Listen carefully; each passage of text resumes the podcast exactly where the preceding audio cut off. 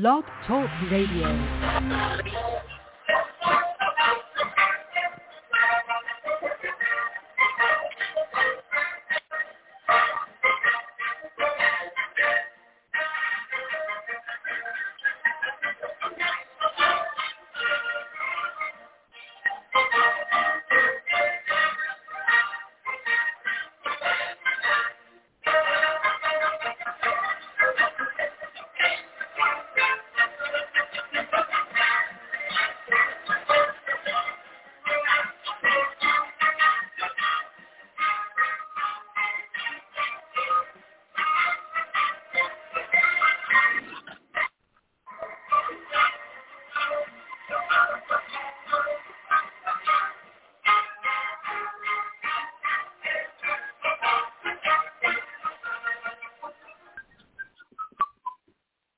We'll go back in time to seasons past, when 22 men graced the rugged fields of yesterday, fighting for one more first down, one more yard gain, one final score that would bring victory after 60 minutes of battle on the gridiron. Tonight we'll explore the world of gridiron greats. Welcome to Gridiron Greats Football History and on the Gridiron Greats Publisher and Broadcasting Network. We're live Southport, North Carolina home, Gridiron Greats Magazine. I'm Bob Swick, publisher and editor of Gridiron Greats Magazine, and I'll be your host for the show. Gridiron Greats is the only publication in America that focuses upon the history and memorabilia of the North American football game since its inception in 1869. Cover 150 plus years of football history and memorabilia. You can find us on the web at Gridiron Greats com. It is at this time I'd like to introduce my co-host. He's a senior contributing writer to Gridiron Greats magazine, a football memorabilia historian, specializing in pre-World War II items, in particular Red Grange, and also Seattle Seahawk items, in particular Steve Largent. He Yes. hails Portland, Oregon. Mr. Joe Sparks. Joe, welcome to the show this evening. Yes, yes. Happy to be here, Captain. Good morning to you. I was gonna. I should rephrase that. Welcome to the show this morning because of our scheduling today and our special guest coming up. Uh, we're doing a uh, for you a very very early morning show. For me, a mid morning show. So this should be uh, should be interesting. But in any event, good to be back in the football world. There's so much going on in the NFL. It's not even funny. I don't know where this money's coming from, but it is oh my God. and I I I just do not understand what's going on. It is not Oh the game gosh. I want. Not even funny. it's not even funny right now. But uh, I what I don't understand what is going on in Cleveland. I I guess uh, Baker's gone. I don't know. I mean, what's going on? With it? Wow, Deshaun Watson. Uh, Deshaun Watson last night, night signed with the Browns, and I had no idea there was uh, any angst in Cleveland with uh, with Baker. I mean, you take all of his uh, the commercials he does, you know, for you know, like Allstate Yeah. Insurance protecting my home. Man, I don't get it. I Oh. I really don't get it. I don't. I don't know what's going to. Are they converting him, or is he going to be the highest paid backup quarterback in uh, history, or What- what is- NFL history. what, Uh, what is two going hundred on? and thirty million dollars.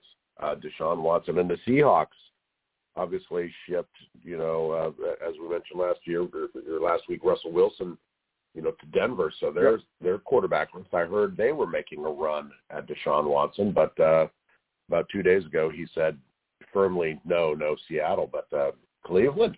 Think about that. Three years ago they they almost went winless, and now they're the now they're where the where people want to go. Jeez. And I, I don't get it. I really don't get it. And I, I'm really wondering if it's going to be the premier backup if anything happens to. But again, I could I could be completely wrong. I, it doesn't make any sense to me. I think I think what I uh, it's the same thing with Adams going to the Raiders. Oh Um, man. I that I I had heard, you know, privately through my connections saying he he apparently has some sort of business interest. I don't know necessarily in Nevada or the West, um, but they made him the offer. He took it. In a way, it's a good thing for the Packers because they are loading up on the draft picks, which maybe they can, you know, trade off to get somebody Rodgers can throw at this year to win the Super Bowl. Yeah. But uh, I, I, I don't, I, you know, in a way I get it, in a way I don't get it. And like I said pub- publicly before, uh, the NFL is a business today, pure and simple. Loyalty does It- not. There's such a, no, no such thing as loyalty, one way or the other. Yeah. This is a, It you know, it's what you said. I mean, it's a bit. It's becoming more and more. It, it's always been a business. All you have to do is think about, you know, Bill Walsh, I, and I go back to this. Bill Walsh cutting Joe Montana, arguably one of the greatest quarterbacks Right. ever, up until we saw Tom Brady, brought four rings, you know, to San Francisco. At some point, Bill Walsh cut him. That's a business. And Montana played mm-hmm. another what three years in Kansas City. That's a Yeah. business decision. Yep. A couple years later, Bill Walsh cut Jerry Rice, without a Yep. doubt the greatest receiver in the in NFL history. Cut Jerry Rice, and he went on to play for the Raiders, uh, and then ob- obviously retired in Seattle, where he had great love for the Seahawks. Uh, I always think of Jerry Rice as a Seahawk. I forget I forget who what team he played for. Anyways, but I mean, you know, we've got Joe Namath as a Ram, we've got John Unitas, uh, you know, or, uh, you know, as a you know as a Charger. I mean, Charger. there, it, Franco Harris as a Seahawk. It's always been a business. I, I I don't know what it is. Is it now all of a sudden front and center on us? I mean, or is it is it more prevalent now than it was in the past? Well, I think it's more prevalent. Number one, because the amount of money being thrown at everybody there uh, under under the um, disguise of calling it a salary cap, which I don't see how you can even say it's a salary cap, salary cap because it's all uh, loopholes uh, loopholes everywhere for it. So it's you know it, it's just a plain business. It's it's basically you know you look at retail Target versus Walmart. That's basically you got thirty 32 Targets and 32 Walmarts going at each other. That, that's what it comes down to. So it's uh, crazy, crazy, very, very unsettling, very unsettling. The Adams bothered me in, Yeah. initially, but then afterwards, I, I, you know, I, I looked at it a little more rationally, and I just said, hey, this is a business now. I, I don't, I, I'm not going to be surprised at anything going on anymore, anywhere with how many hundreds of million of dollars they're going to throw at anybody is what it is, and that's it. So it's uh, yeah, it'll I mean, be remain. Davante Adams. It, it's easy to say, oh well, you know, but I mean, at the end of the day, I mean, the guy's a, you know a draft. choice. He's he's great. He's great for Rodgers. Yeah. I mean, Yeah, there's got to be more Yeah. to this, you know, than money. yeah, yeah, yeah.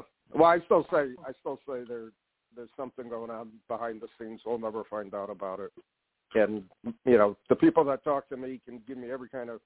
When Favre was Favre, when Favre was retiring, you would not believe the stuff I heard about it. I mean, it was just comical after a while. And I just finally said to a couple guys there, I said, just listen. The guy wants to play. He he made a poor decision. They're moving on to Rodgers. It's done. You know. And I really thought after the Jets he was gonna he was just gonna hang it up. But then to go to the Vikings, I mean the ultimate insult. I mean it's just it's crazy. Yeah. Totally crazy. But whatever. We'll see what happens. Well, before I get Yeah, jumped did- on, I, I want to spend a little little time on uh, our pregame discussion, and we're going to talk a little bit about football publications.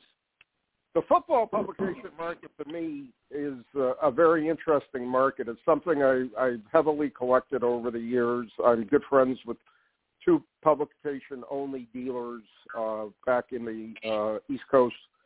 And long story short, I find it interesting because we're we're moving to what um, what amounts to being a paperless society, especially when it comes to sports. As a lot of game programs are no longer being published, tickets are now electronically produced. Pocket schedules, as we talked to Judy Bartlett a few Uh-huh. weeks ago, are rare now.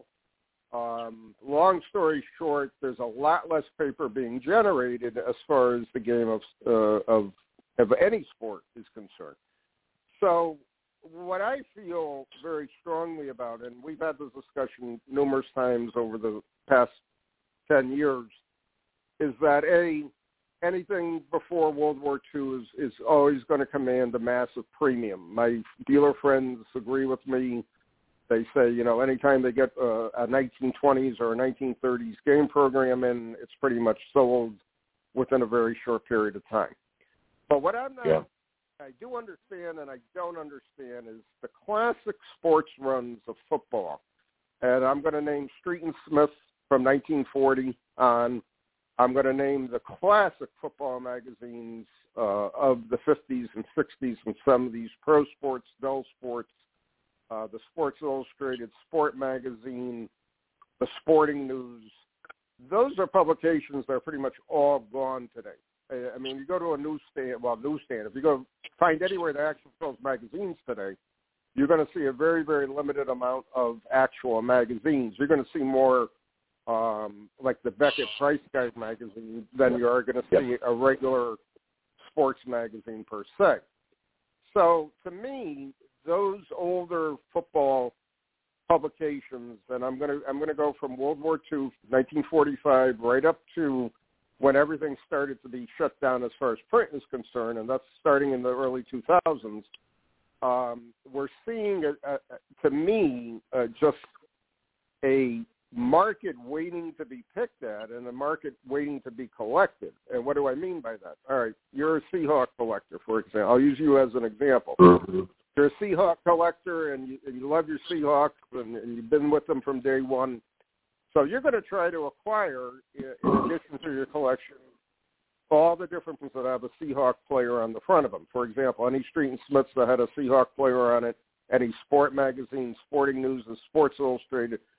You know, there's a lot of different regional magazines that possibly have Seahawk players on. You want to try to find and collect those for your collection. That's just collection number one, example number one. Other collectors, long time, for example, New York Giant football fans, trying to collect everything from uh, the 40s, the 50s, and the 60s, and they basically stop in the early 70s. They also, the other New York type giant collector collects everything from the 80s and 90s through the Eli Manning era, and they stop at that point. And again, there's not that going to be that much to collect right now and we really haven't seen much to collect as far as that is concerned, uh, especially with football media guides, as a lot of teams are now switching their media guides to um, electronic publication. It's interesting. The Packers are still producing their their yearbook and they're still producing their media guide. So that's a good sign. But I don't know of any NFL team, other NFL team, that's actually doing a yearbook anymore. At one time, most of the teams did it, and now it's it's it's few and far between trying to find them. So it's uh it's how the market and where the market is going, so on and so forth. I know I've done shows, and you've seen my table at several shows. I had a lot of publications, not just football, but other publications, and it was always hit or miss. Some shows I or some nationals I would go to, I basically would sell all my publications, and other uh, shows I would not sell any. So it was it was pretty interesting to see, you know, the what the market was doing, what what everybody's looking at, and so on and so forth. So I always I've always said to collectors, if you reach the point in your collection where you, you're pretty much you know you're at a dead end, why not look at publications? You know, and again, you don't have to go. You know, if you're a New York Giant fan, you don't need to collect every media guy from 19 you know, from the 30s on type of thing. You could collect where you find them, so on and so forth. And what's scary to me is, in a way, is some publications are just being given away completely, and other publications are, you know, very much in demand. Therefore, they're always going to command a higher price. So it's interesting to see what's going on in the market as far as as far as football publications are concerned. Uh, again, yeah. I, it's an overlooked part of our market of our collectible market, and I really believe very strongly um, there's some really serious bargains out there uh, for collectors to add to their collections. And I, I really, I really think uh, you know if you if you want to do something different, now's the time. Now's the time to make the move and, and look and, and collect whatever you're you're going to collect. Uh, I will say this: most in-demand publication for the teams in the NFL continue to be the Packers, the Cowboys, yep. the Bears, and uh, the New York Giants. That's been my my um, my view of it for the past few years. The Brady era for the Patriots has also commanded a lot of collecting of Brady related programs, so on and so forth. So that that's something to look at at the same time. So anyway, like we're talking. It's like we're talking about. Before. Oh, I'm sorry. Is our guest here? Go ahead. Go ahead. It's like I was talking about before the show. I just I, I collect concert tickets. I collect, you know, ticket stubs and programs from Red Grange's playing days. Uh, I mean, and that stuff's gone. There's no ticket stubs. There, uh, you know, I no concert tickets, no football tickets, no no none of any sort. It's uh, it's it's tough right. for us people who love to collect those trinkets.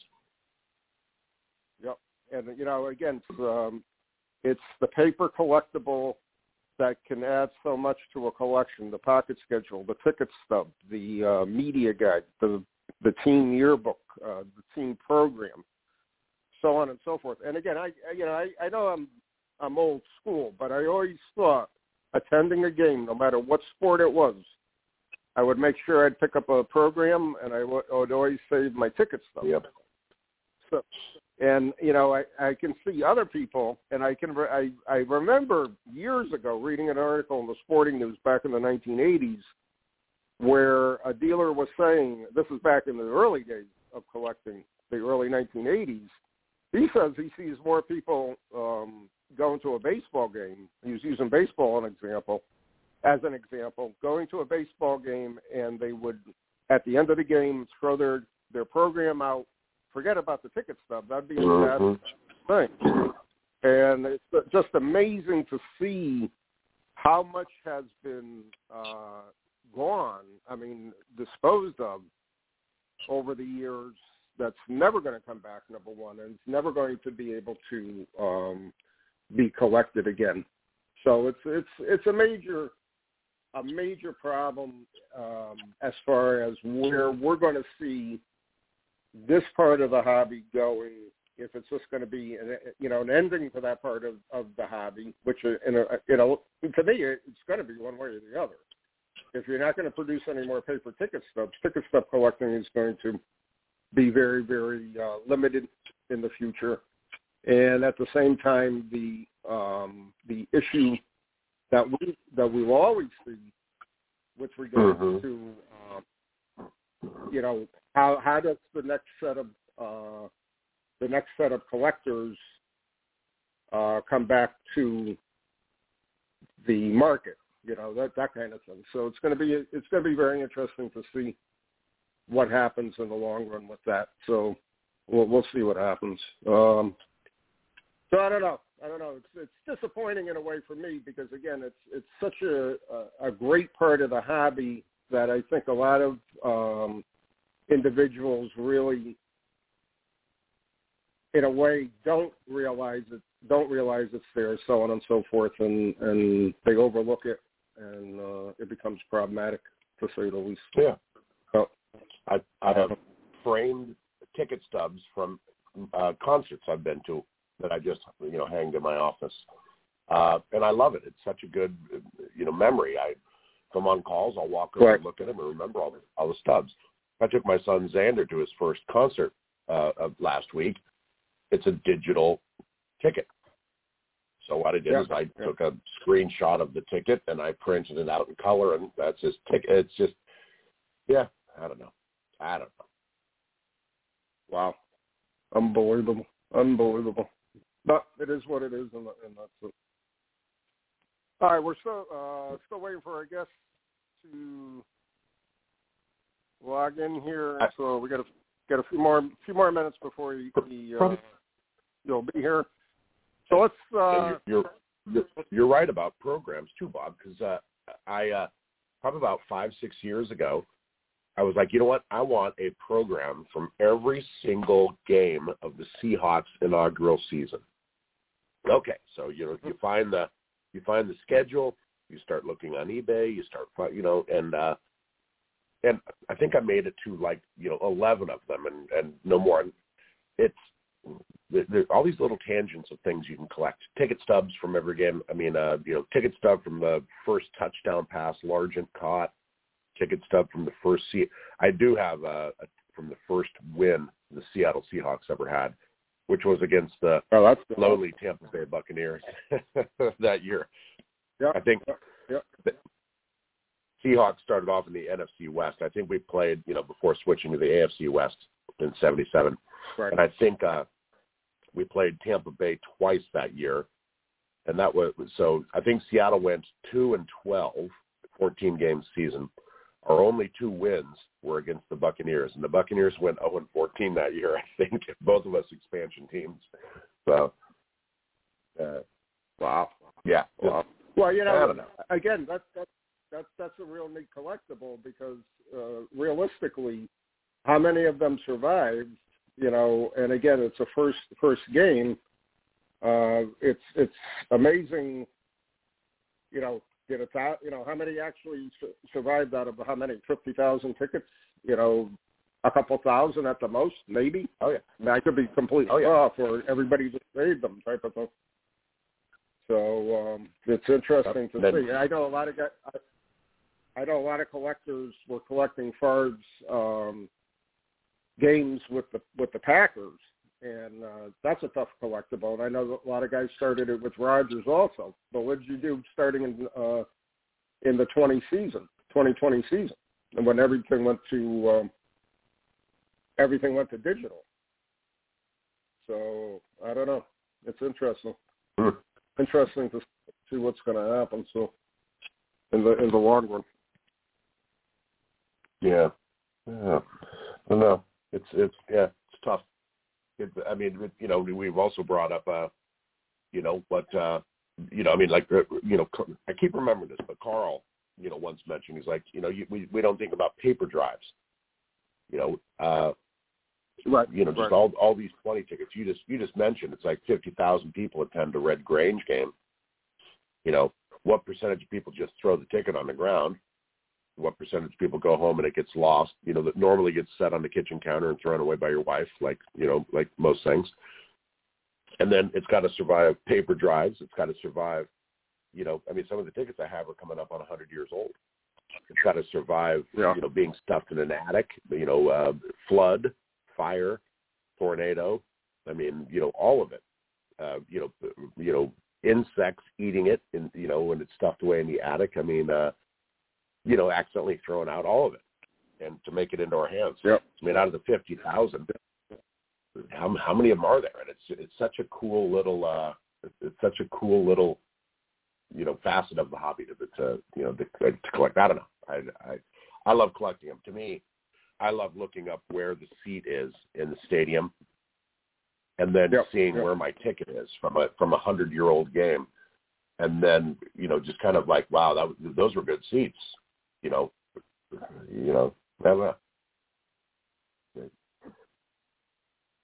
You know, it's it's it's interesting because it's so historical. It's so, such a part of uh, the collecting world, and uh, again, it's it's going to be a little sad to see, uh, you know, what happens in the future, what direction it goes to, you know, that kind that kind of situation. Yeah, it's the same thing with cards.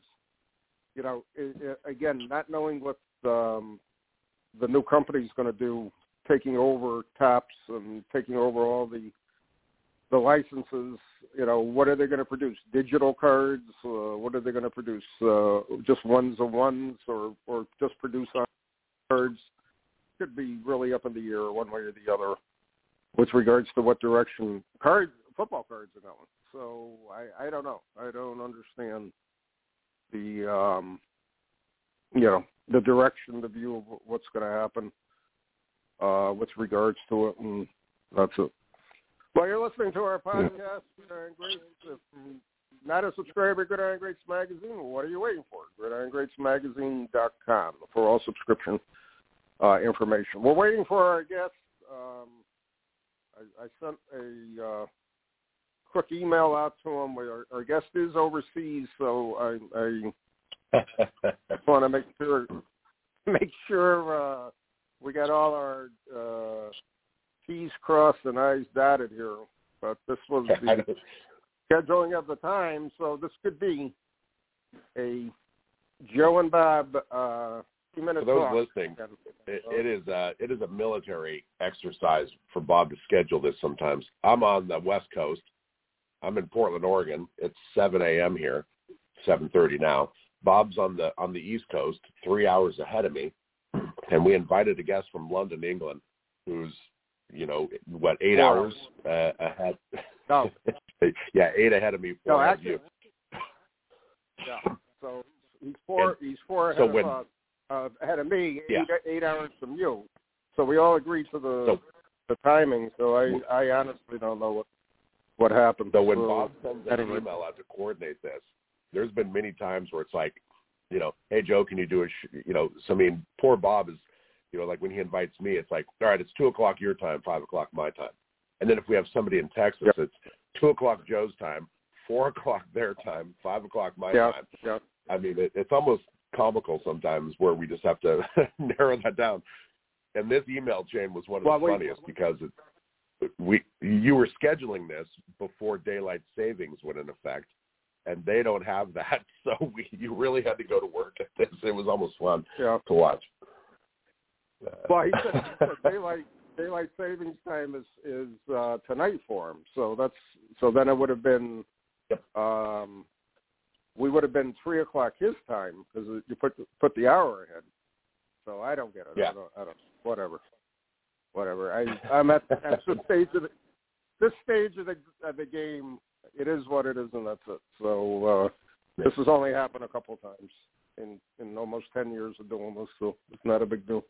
Yeah. But anyway, um, shift, shifting gears uh, one more one more time.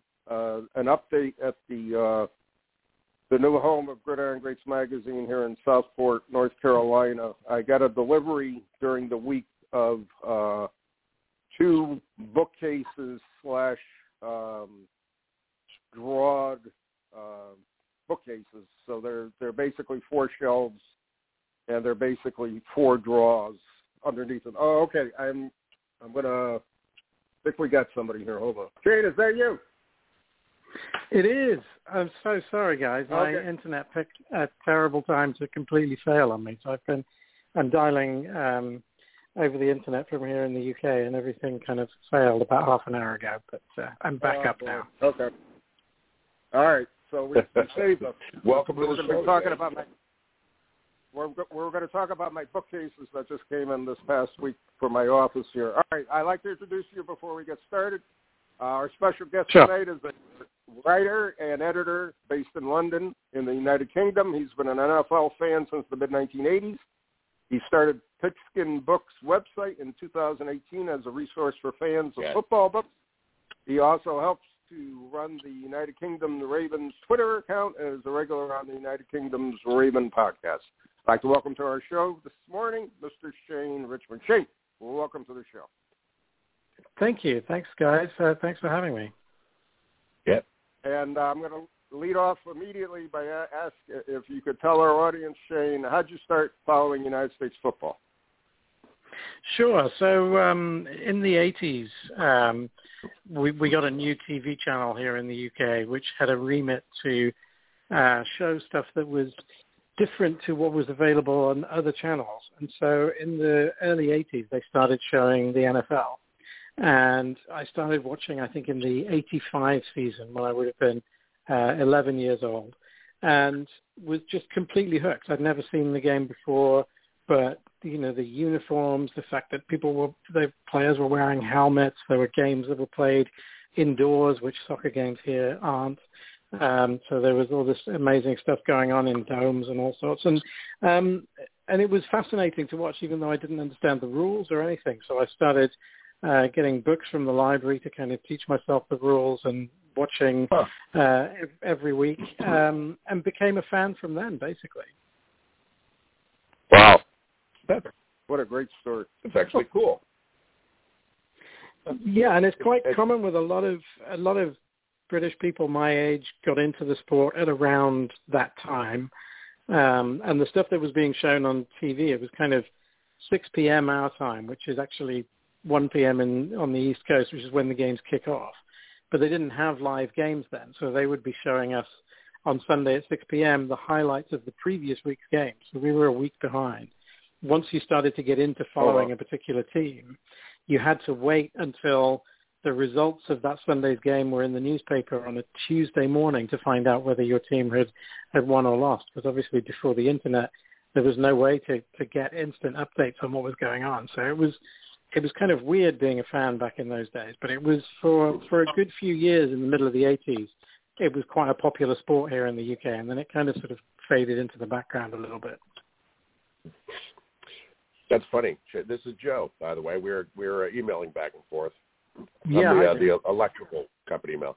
Right on. Thanks for being on the on the show. We appreciate it. But uh, that, it's funny. Your story is. I, I mentioned I lived in London with an aunt when I was uh, in high school, you know, for a while, and she got me into cricket in the same way. And I just remember oh, okay, being right. fascinated by it. It's like, all right, well, how do you do this? A wicket, and then and, and then going to a park and playing with some people in the park, and just and for a long time following cricket. It was fun. But uh, uh, I wanted to move over your your website, Pigskin Books. I'm there, I've, I've I've been perusing it for the last couple uh, or for the last week or so.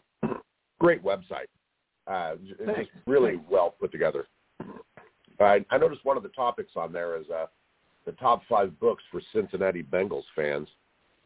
Yeah, and I was I saw that there was uh, the previous one was top five books for New Orleans Saints fans.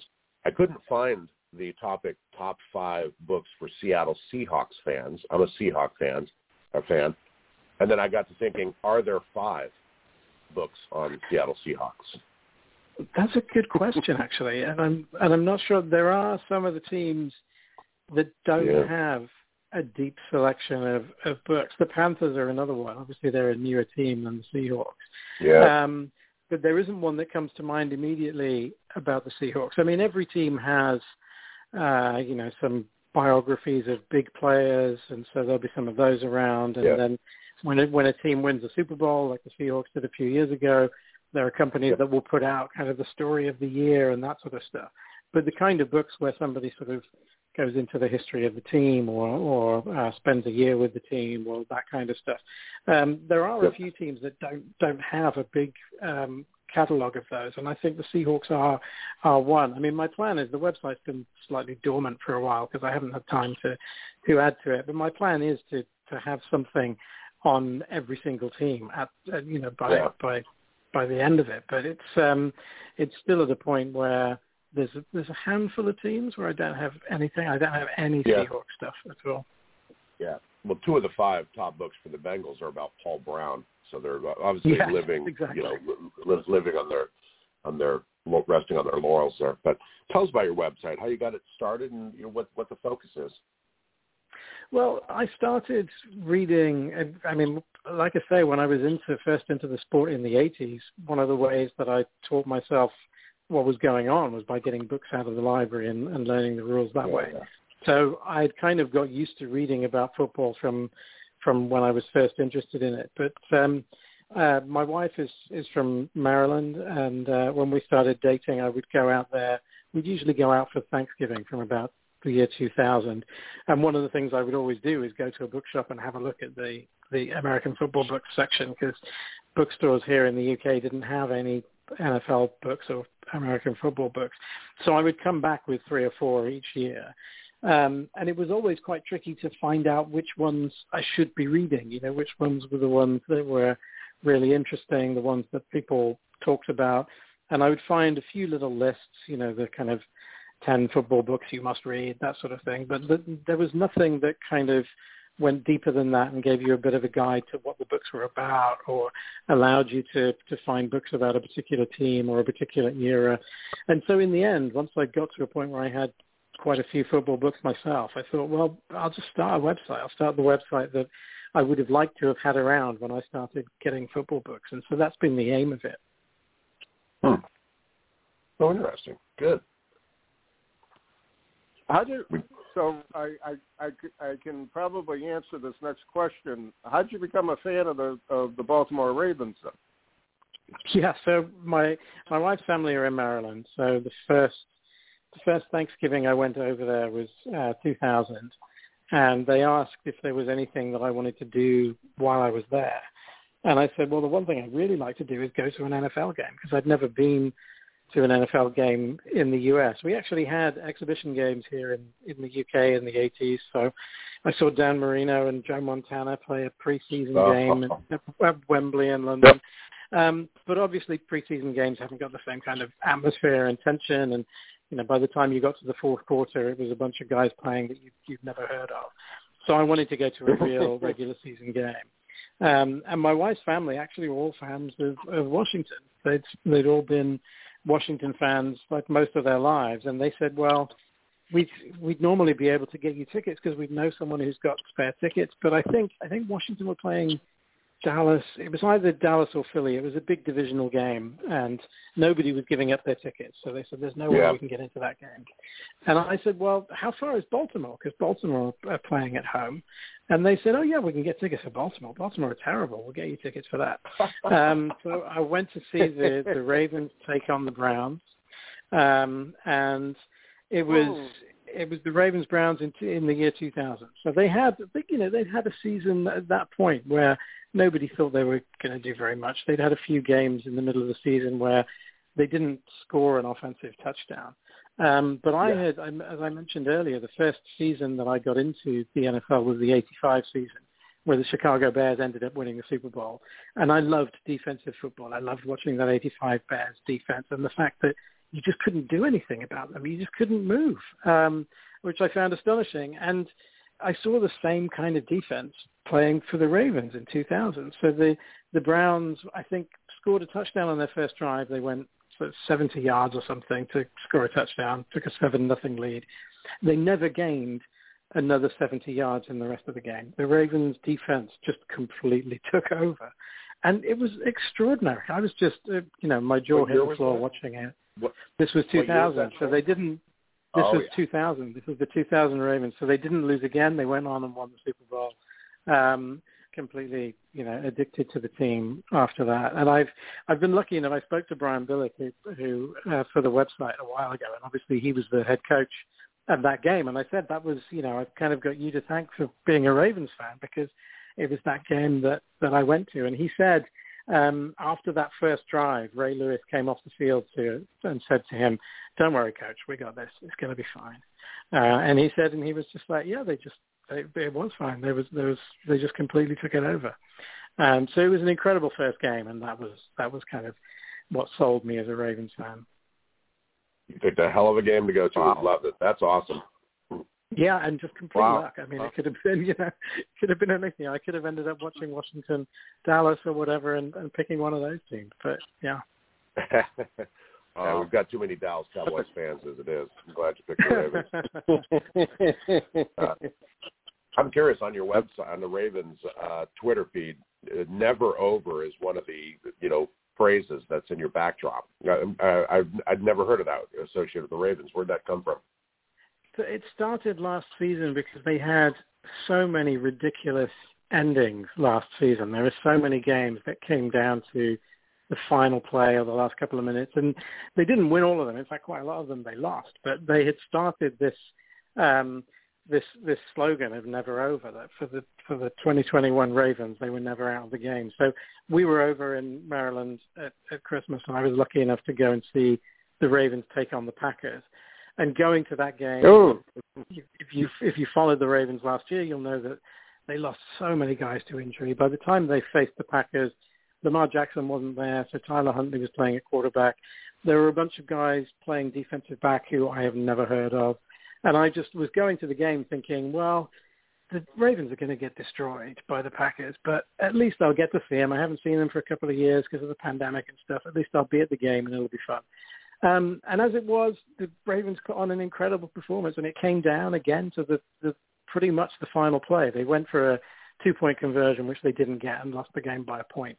Um, and it was incredibly exciting. And to go into the, they had so many games like that last season where you went into it thinking, there's no way they can do anything with this. They've got too many guys injured. And somehow they would take it right up to the wire, even if they didn't win. So that's where that never over thing came from. Love it.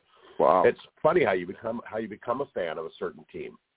You know, just like it you is serendipitous, just just like you did. You know, there with Baltimore. I mean, I'm I'm in Oregon. You know, and you you know right. you might not know where Oregon is. We're basically California's attic. Uh, and the closest team is the Seattle Seahawks. I mean, my I, my Yeah. parents just grew up watching it, and I just became it. But you know, it, you know, I don't know. It, it's it's it's always interesting how people became fans. But uh, you're, you're Yeah. I, I dig your website. Uh, you you have to have some interesting stories about how you know content comes together. You know, just just to be creative and keep that going. Yeah, I mean it's um, it's it's always kind of it's been quite good fun as it starts to get noticed. So it doesn't have a massive audience, but it sort of it seems to be sort of a thousand visits or so a month, and it's become quite popular with certain other football writers or people who are really into football books and so on. So I had one instance a few years ago, for example, where somebody at a somebody at an NFL team reached out to me and asked if I knew where they could find a copy of one of the books that I'd reviewed, which is uh, it's a book called um, what's it called? Franchise Makers, uh, Salary Caps, and uh, I can't actually remember the title of it now. I'm just looking for it behind me. Sleepers, Busts, and Franchise Makers. That's it. Um, and it's a book that came out in the early 80s about the NFL draft. And um, so this team, this guy at the team reached out and said, could you, do you know where you can get a copy? Because I've asked Bill Polian, who's, you know, the former GM of the Colts and the Bills. I asked him if he had a copy and he didn't have a copy. He said, can you approach Cliff Christl, who's one of the authors of the book and now works for the Packers, Uh-huh. I think. I think he, write, he writes for their website. Uh, they got in touch with him. He wrote the book. He doesn't even have a copy. And they saw that I had a review on my website and said, "Do you know where I can get one?" And I said, "Well, um, you can't have my copy because I've the copy I've got is the only one I've ever seen for sale, and it won't survive another reading. It's going to fall apart." Um, excuse me. And um, in the end, he, I've kind of kept in touch with him, and we've got quite a good because he's he's a book collector as well, and we've developed quite a good relationship. In the end, he found out that the GM of the team had a copy, so he borrowed the GM's copy, um, which he put in a scanner. So he scanned it to turn it into a PDF. And I said, like, weren't you worried that you were going to destroy this guy? This, this guy's the GM. You're going to destroy his book. End up getting fired because you ruined this football book. But apparently it survived. Um, so that's been that's kind was kind of fun. There was another guy who got in touch because his dad was a coach in the 70s, and his dad has amassed this enormous book collection. He sent me all these photos of this book collection and said, you know, my dad is is getting older now, and he he wants to sell his book collection, and would you be interested in buying it? Um, and I said, well, I don't, I don't really have the money to to buy a massive book collection, and also I'm in London, so I have no idea how I can even get it shipped. But it was fascinating to look Yeah. through all these photos and see some of the guy, some of the books this guy had collected. So that's been one of the most fun things about it is the people who get in touch who have this same passion for football books because it's it's much more of a niche than baseball books. Yep. There's a big tradition of sort of literary baseball um, uh, books that have come out over the years, but um, but there are people who are really into football books, and it's they're, they're just as dedicated. I think there's just fewer of them than for baseball. Yep. Yeah, there's definitely there's definitely fewer collectors of football books than baseball books, and uh, as somebody, I have a I have a reasonably large collection of football books, but um, again, there's so many books out there. You know, how do Mm, you yeah. what do you collect after a while? You know, how do you keep up with everything? And and my enjoyment has always been going to a thrift shop or an antique store and picking up books there, or you know, like a tag sale or something like that, and seeing people getting rid of books. And um, but again, in your case, how do, you got to ship them to England? It's going to be difficult, and very very expensive, and uh, it's, it's Exactly, Tough. it I does. feel for you.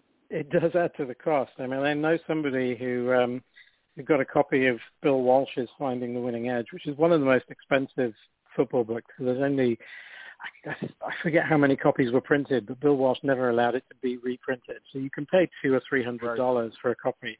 And I know somebody who found one in a secondhand bookstore for ten dollars. Um, and it's just the, the most amazing find because obviously whoever owned the bookshop just hadn't looked it up online to see how much it was really worth. So it's amazing what you can find in those kinds of sales. Yeah, it's it's it's amazing to me. I I've I've picked up a lot of nice books over the years, and uh, I continue to look for them. And it, it's it's very interesting to to to uh, see and collect. Um, tell, please tell our audience about your uh, UK Ravens podcast that you do. Sure. So we've been, you know, the Ravens are one of the newer franchises in in the NFL, obviously, and um, like I say, a lot of a lot of British fans got into the NFL in the 80s. So there are fan groups over here that have been running since the 80s. The UK Buccaneers fan group, for example, goes back to the 80s, um, and the same with the Dolphins fan group. Uh, but the Ravens oh. started, you know, in the early 2000s, and it's taken longer to kind of build up the following. They've never been one of the the trendier teams, uh, so we don't have the same kind of following that some of the big teams have. And a while ago, we started building up the following much more on Twitter, and there are guys on Facebook who've been building up a community there. And then um, about a year or so ago, a few of us decided, you know, actually it might be it might be worth starting a podcast just so that people can um, people can kind of follow along the season with us. And I was I wasn't sure because I just thought, why are people going to listen to a handful of British guys talking about the Ravens when there are the Ravens, Ravens podcasts from people who are in Baltimore? um, but it's actually Bob been, and I think the same thing been, every show. yeah, I mean, it, it, it's it surprised me that uh, you know we started it up and we get sort of 200, 250 people listening to each episode. We've had some really good guests on. We're lucky enough to have a very good relationship with the Ravens, so we've had a couple of people from the Ravens come on. We had um, Bradley Bozeman, the center, who's the who was their Walter Payton Man of the Year. Um, unfortunately, just left the team yesterday to go to the Panthers, but we had him on uh, last season. So we've had some good guests on, and people, yeah, people do seem to to like it, and it's been really good fun doing it. Actually, it's quite nice to spend a couple of hours one evening a week just chatting about football with your friends. It's you know it's it's good fun. Yep. Yeah, I couldn't agree more. I tell Bob, I'm just, you know, I I get the best seat in the house. I get to sit and talk football with a with a, with a friend.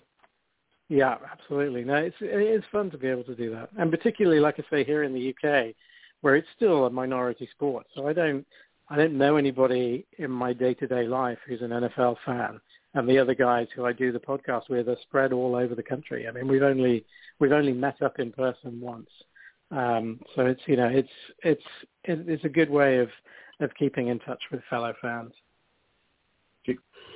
Okay, now uh, now I'm curious. I mean, do you do you watch football? Uh, do, have you attended that many more games live? Like when the you know the NFL is you know really trying to go over and you know play games at Wembley, you know, and uh, mm-hmm. uh, you know in London, and uh, yeah, do you watch football? Like, is that something you turn on at six o'clock at night as you're winding down on a Sunday to just catch a game or anything like that? Yeah, yeah, yeah. So I have um, Game Pass. We have the we have a slight NFL Game oh. Pass is slightly different in the UK to the US version, but NFL Game Pass here gives you every game live, so you can watch any of the games live or you can watch them back. So I watch all of the Ravens games live, uh, and then I'll watch oh, highlights of the other ones through through the week. Um, and the London games, yeah, I mean, I didn't go to the London games last season, but that was the first season I hadn't gone. So up until that point, I'd gone to all of them, so like 18 or 19 of them, I guess. Um, wow. Just because it's an opportunity to see football over here, which you know it's much harder, obviously, to to see a game in the US because you've got to travel all that way. But you know, when I go to the US, I always try and see games. So I've seen plenty of games at Baltimore, but I've gone to some Washington games. I've gone to some games in Jacksonville. Um, I flew to Chicago once to see the Ravens play in, in Chicago. So I've been to I've been to quite a few games, and uh, and yeah, when I'm not able to get to a game, I'm always watching the games here live if I can. That's really cool. Do you, do you collect football items? Like you know, Bob and I are avid football collectors, uh, cards, mm-hmm. programs you know, ticket stubs, you know, et cetera. I mean, do you, do you collect football? I don't really. I've got some. I mean, other than you know, I've got about 200 books or so um, on football. So the the book uh, collection is probably is probably the thing. But I've got um, a couple of signed Ravens helmets that I've picked up over the years. I've got a a, sign, a football signed by Joe Flacco. Um, I've got a couple of signed jerseys that I still need to to get framed. I've got a Lamar Jackson signed jersey that I need to get in a frame and put on my office wall. So I've got some little bits and pieces of sort of collectible stuff, but I don't have anything specific that I collect. Hmm. Right on. That's right. Yeah, it's it's it's interesting. To be a, I guess I guess that makes sense to be a fan and not you know collect. I mean, because for me, it, it it just became a fan of the you know the Seahawks, and then I was mm-hmm. you know I was watching during the era of Steve Largent, became a Steve Largent fan, and next thing you know, you're looking for cards and stuff like that. Yeah. Yeah, I mean the cards. I'm always fascinated by the cards because we don't have them here, and then when I go to the states, I see them, and I've never really managed to to figure out. There seem to be so many and such like a huge range of these cards that you can get. Yeah. Um, but it it's not something that's part of of UK sporting culture particularly. So I'd never really managed to get into it. Yeah, I'm just curious. Did did they do they have soccer cards over there for all the um like Manchester United? They, they don't they don't really promote that kind of collectible. What they tend to do is they have uh, stickers. So when I was a kid, there ah, were that's right. Soccer, yeah, yeah. yeah, there were soccer stickers. So you would get a you get a book, um, and the yep. book has like a double page spread for each team, and there'll be a sticker for each of the starting players in the team, and then a sticker with the badge. And the idea is you collect them, and then you go into school and you swap the ones that you've got multiples of with somebody else who needs that particular one. So that was quite a big thing when I was a kid. But obviously, because they're stickers and you stick them in the book, um, it's yeah. not one of those things that they don't have like a long life like the cards do, particularly. Huh. Okay, I I, I, I, I forgot all about forgot all about the stickers uh, for soccer. Because I I've seen those like over stickers and you know, yeah. Yeah. They, wow. Yeah. Yeah and, that, and talking to you, you mentioned cricket earlier and they for a long time they had um cigarette cards for for cricketers. So if you bought a packet of cigarettes I mean this is like back in the 30s and 40s if you bought a packet of cigarettes it would have like a, ha- a painted um, picture of a cricket player and then a little biog on the back. So there are lots of people who are into cricket who collect these old um, cricket cards, the cigarette cards. But um, but those obviously stopped a long time ago because they wanted to uh, they wanted to stop encouraging kids to smoke. Yep, absolutely. Now, I'm I'm curious. I mean, you have an um, your your wife is American, so probably. But do we talk funny? I mean, uh, I'm, I'm always curious. Like I, I have friends who live in Australia that we went and visited, you know, for for a month a couple of years ago. And, you know, yeah, I'm just. I mean, Bob talks funny. I mean, that's a given. But I'm just. I guess more specifically, do, do I have an accent to you? Um, I mean, it's used to being a rec- It's a recognizably American accent, but we're so used to. We have so much American TV over here, generally, yeah. drama and sitcoms and stuff that I mean, from the age of, of you know when we first start watching TV, we're exposed to American accents, and the same with you know pop music and pop stars coming over and being interviewed and stuff. So I think it's probably it's probably the accent other than British accents, and British accents vary really widely. So actually, American accents probably sound less unusual to me than some British accents do. yeah, well, I remember when I was there. It's just some Irish ladies who lived next to us. Uh, I got got a job at a bar called the Moosehead. Mm. Like I mentioned, it was down by St. Peter's, you know, Cathedral. I, I went. Yeah. I went. I was back in London about five years when I went to find it. It wasn't there, sadly. Uh, mm. It was tough, but you know, I just I began to be able to discern between them. I'm like, oh, that guy's an East Ender, you know. And yeah. It, it's kind of funny, but uh, when when's the last time you came stateside to see a game? Or or was so the last that, game you saw uh, was the last game you saw in in London? No, the last game was was at Christmas when we were over. So that was when I went to see the Packers play the Ravens. And that was um, it, it wasn't entirely weren't, weren't entirely sure that that was going to happen in the end because we did obviously we did our COVID tests before we flew, and me, my wife, and my daughter were all negative, so we were clear to fly. And then the morning after we arrived, my daughter tested positive for COVID, so she had to isolate in her room. Uh, about three days later, my wife tested positive, so she had to isolate. Um, and the, at that point, the whole family was everyone was nervous that, that the next one would come down with COVID. So for a while, I was thinking, I don't even know if I'm going to make it to the game. If I end up testing positive, I'm going to be trapped at home as well. But actually, through the whole of the trip, I was negative the whole time. So I managed to to get to Baltimore and see the game. So that was the last one that I went to. Your your Twitter page, your UK Ravens page, is is really it's it's fun. I scrolled through mm, it yesterday and looked at a lot of your old tweets. Um, yeah, I I think it's you and one other gentleman who who uh, do all the posting right. on that. Correct? Okay. Yeah. Who's got the better me, sense of humor? Because there there's some funny stuff up there that's. Well, we complement each other quite well, I think. So Ian is much better at um, the sort of uh, the kind of social media meme kind of references. He's much better at like his little gifts and those kind of jokes, whereas I'm much more sarcastic. So we sort of complement each other quite well with this slightly different sense of humor. And we have um, we have some followers who can guess which one of us is, is behind the tweet based on the, the kind of work that it is. So. I'm the saying My my electric company's social media page. My marketing person is the fun, you know, touchy feely, warm stuff, and I'm Mm. the, you know, hey, check this out. But uh, I forget where it was. There's uh, there's one of him in an airport bar where he's like, check this out. I I forget what it was specifically, but really good, really good. It's just I I, I just always enjoy someone who can, you know, you know the the touch of you know the touch of sense of humor plus the info, you know informative posts. That's, it's Yeah. it's great. I really Yeah. like your website or your your Twitter. Yeah, no, we're we're quite pleased with how it's sort of we're still slowly growing and adding people, which which is great. So um, we're pleased with how it's gone. And then, how long have you guys been doing the podcast?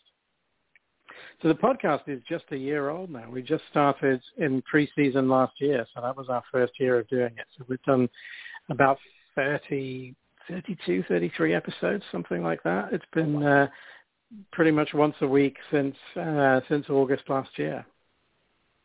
Okay. Wow.